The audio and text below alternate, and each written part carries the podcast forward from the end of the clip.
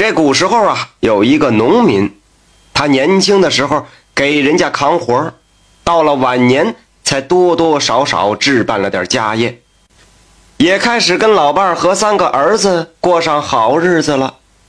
这两个大儿子从小就帮父亲干活，这长大以后都是好劳动力，唯独这个小儿子，这整天也游手好闲，瞎逛荡。这父亲一想，我这一辈子也没歇过，啊，要不就让这小儿子享享福吧。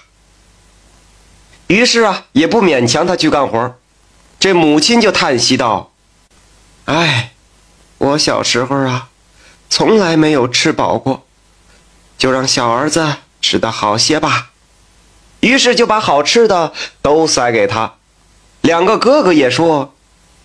我们打小跟着父亲在地里干活，没工夫跟伙伴去闲逛，就让小弟弟替我们去玩个够吧。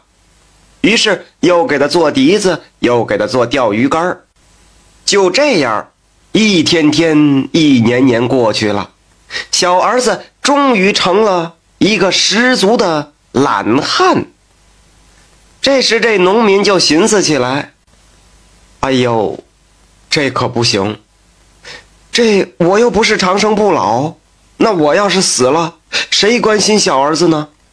得让他学点手艺，让他自个儿能养活自个儿啊！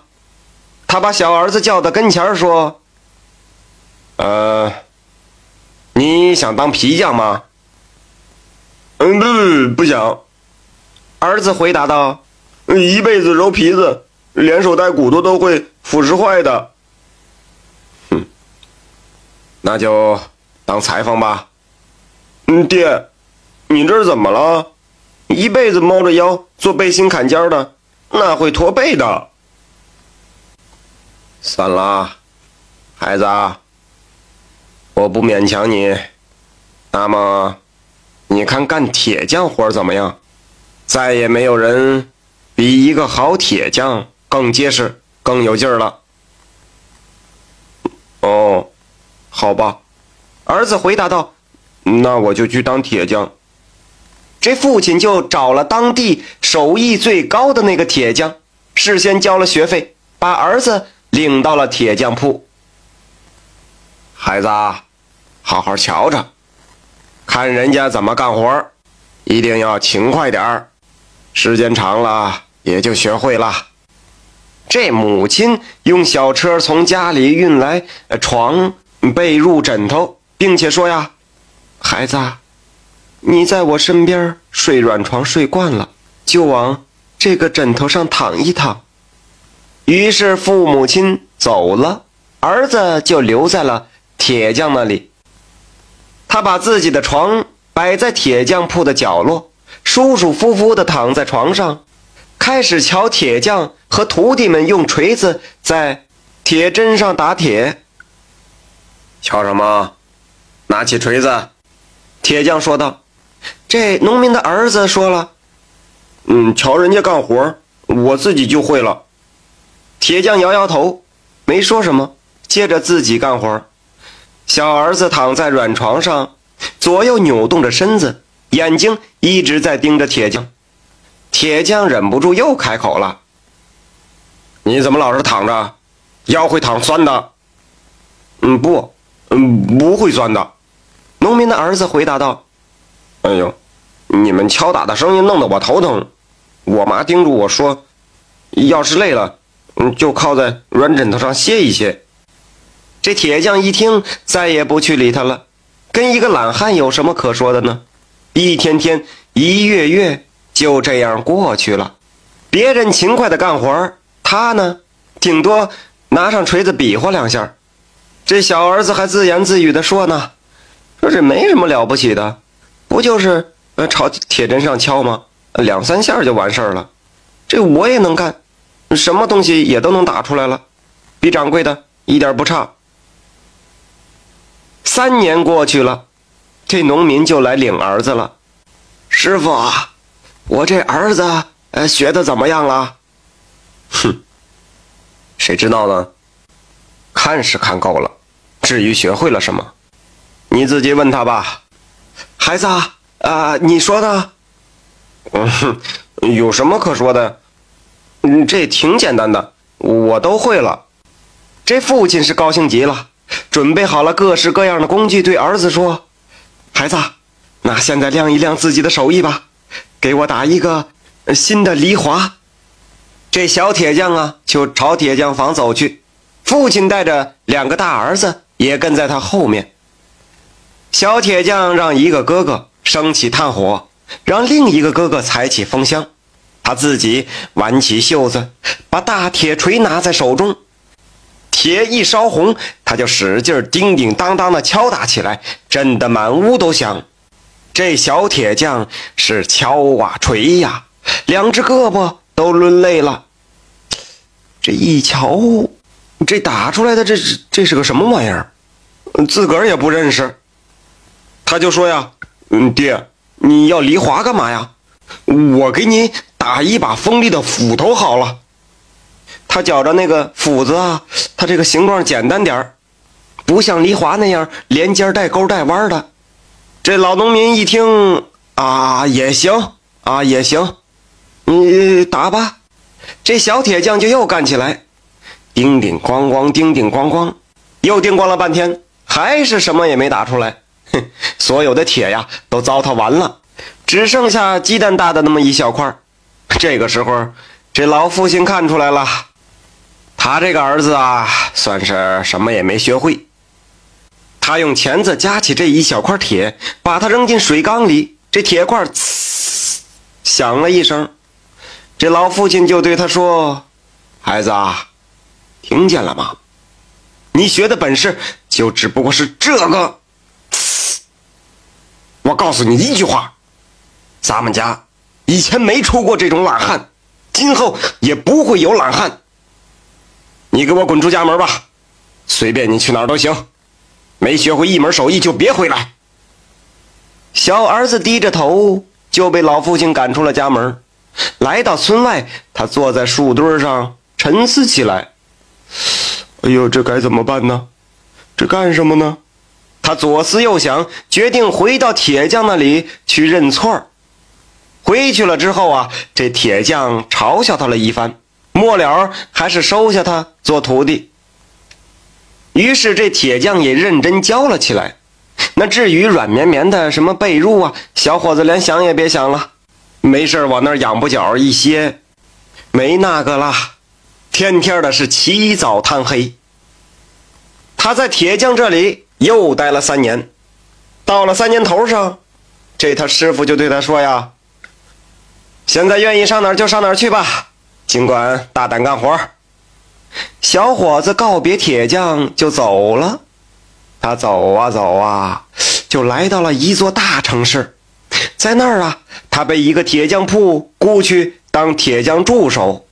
这当天就有一个有身份的老爷来到了铁匠铺。老板呐，请你把我的马车修一修，要像新的一样。马车就在大门口。这老板跟助手就一起来到了大门外，一瞧，这还算马车吗？车门吊在一个套环上，这弹簧压得弯弯的，轮网七扭八歪的。嚯，这位老爷这是从哪儿淘腾来的破烂货呀？他又是怎么把它弄过来的呢？这老板是挠了挠耳朵。哎呀，老爷，这车怎么也得修三四个月。就这样也未必能修好，啊！要三个月呀！老爷喊道：“不行，三天给我修好。到时候要是修不好，我就砸了你的铁匠铺。”没办法啊，这铁匠铺的老板也不敢说什么。那位很有派头的老爷嘟囔了两句就走了。三日后过来取车，铁匠铺的老板可遭了难了。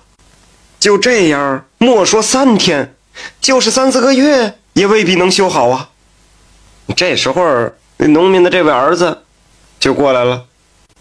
老板，嗯不如让我试试吧。怎么？你三天能把它修好？嗯，差不多。哎，铁匠铺的老板一听这个来了精神，那好，我给你派两个徒弟过来。这活如果三天真干完了，银子少不了你们的。安排好了，这老板就回家去了。铁匠铺里这几个人就开始忙活起来。这不一会儿的功夫，他们就把这个马车给拆散了。他让两个助手把炉火烧旺，亲自抄起了锤子，在铁砧上这儿锤一下，那儿敲一下，啊，不一会儿啊，一个轮网就好了。又叮叮当当敲了一会儿，另一个轮网也好了。这反正是说呀，这儿弯那儿直的，这儿敲敲那儿敲敲。呃，到了半夜，这活儿啊，基本上干的差不多了。这两个助手也很惊奇，这位铁匠师傅年纪不大呀，这怎么就能有这么好的手艺呀？这年轻的铁匠，把这儿擦擦那儿拧拧的。需要调整的地方调整好，让两个助手把修好的马车推到棚子里去，然后三个人就一起来到铁匠铺后面的草坪上，伸开四肢，四仰八叉的躺在草地上，睡着了。到了第二天，差不多快日晒三竿了，这铁匠老板跑来看这活干的怎么样了。一进铁匠铺，是大吃一惊，这里面。敲没打洞呢，没声响啊，这也空荡荡的。那干活的哪儿去了？哎，这炉膛里连个火也没有。这一看，可把这老板给气坏了。他连忙跑出去找自己的工人，这儿瞧瞧那儿望望。忽然看见那边躺着仨人，在草地上正睡着呢。嘿，好你们三个懒虫！你们这些二流子货，老板就嚷嚷起来：“呃，老板，我干嘛发火啊？干嘛发火？那马车，人家就给了三天时间，你们几个却在这偷懒儿，看我不，我不打死你们！嗯，没事，老板，那马车已经修好了。啊？是？什么？”修好了，老板转身看过去，一下子就惊呆了。一辆修好的马车停在车棚里，老板跑到跟前四处打量，哎，全部弄得是妥妥当当。看样子，只要立刻套上马，这想上哪儿去就上哪儿。哎呀，小伙子，老板对年轻的铁匠说：“这样的活儿，我还从来没见过呀。”你不用当我的助手了，留在我的铁匠铺里当掌柜的吧。呃，不，老板，我在这块地方不想待太久。你要想奖励我，那就给我一块最好的铁，让我在你的铁匠铺里干三天活。老板是千留万留，无奈也留不住啊。于是就说：“好吧，就按你说的办。”这小铁匠在这干了三天三夜，不让任何人靠近铁匠铺。后来，他背着一只口袋走出了大门，迈开大步就离开了这儿。他在路上走了多久，我们不知道。他回到了老家，跨进门槛把口袋往桌子上一扔，对父亲说：“，爹，你瞧瞧吧，兴许你的儿子学到了一点本事。”说着。他解开口袋，掏出一个打好的小铁匣。妈，这是给您的。母亲打开铁匣子，里面装着一把带花纹的梳子和一个针盒。针盒里的那些针呐，细的都能穿过珠子。年轻的铁匠又拿出了几个酒杯。爹，哥哥，嗯，这几个酒杯。是送给你们的，嗯，以后就用它来喝酒，嗯，咱们中午好好喝一顿，嗯，庆祝咱们家没有懒汉，也没有废物。感谢您的收听，想继续收听下一集的，那就点个关注吧。